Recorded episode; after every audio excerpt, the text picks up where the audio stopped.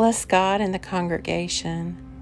Bless the Lord, you that are of the fountain of Israel.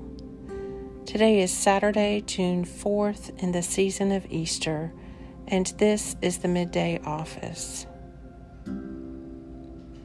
I call upon you, O God, for you will answer me.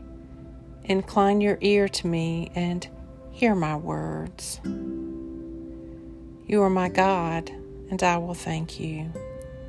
You are my God, and I will exalt you.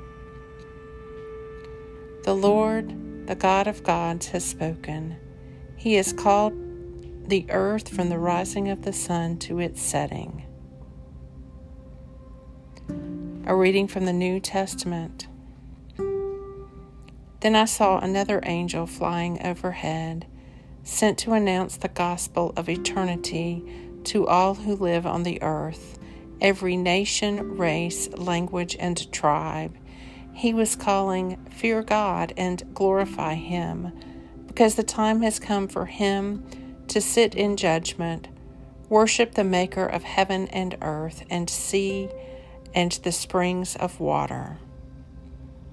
Revelation 14. The Lord, the God of gods, has spoken.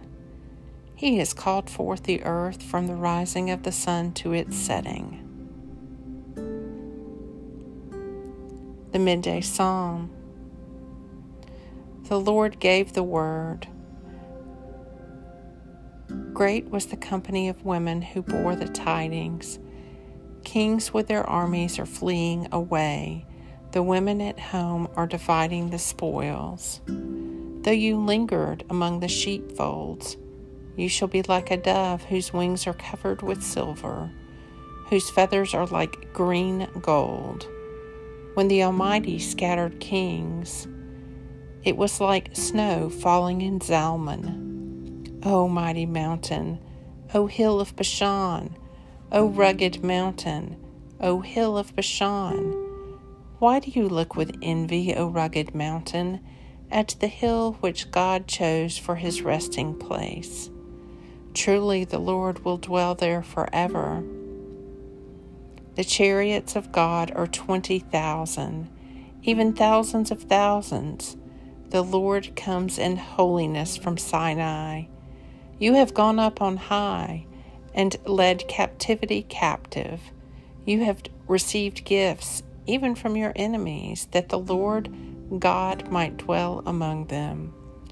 Blessed be the Lord day by day, the God of our salvation who bears our burdens.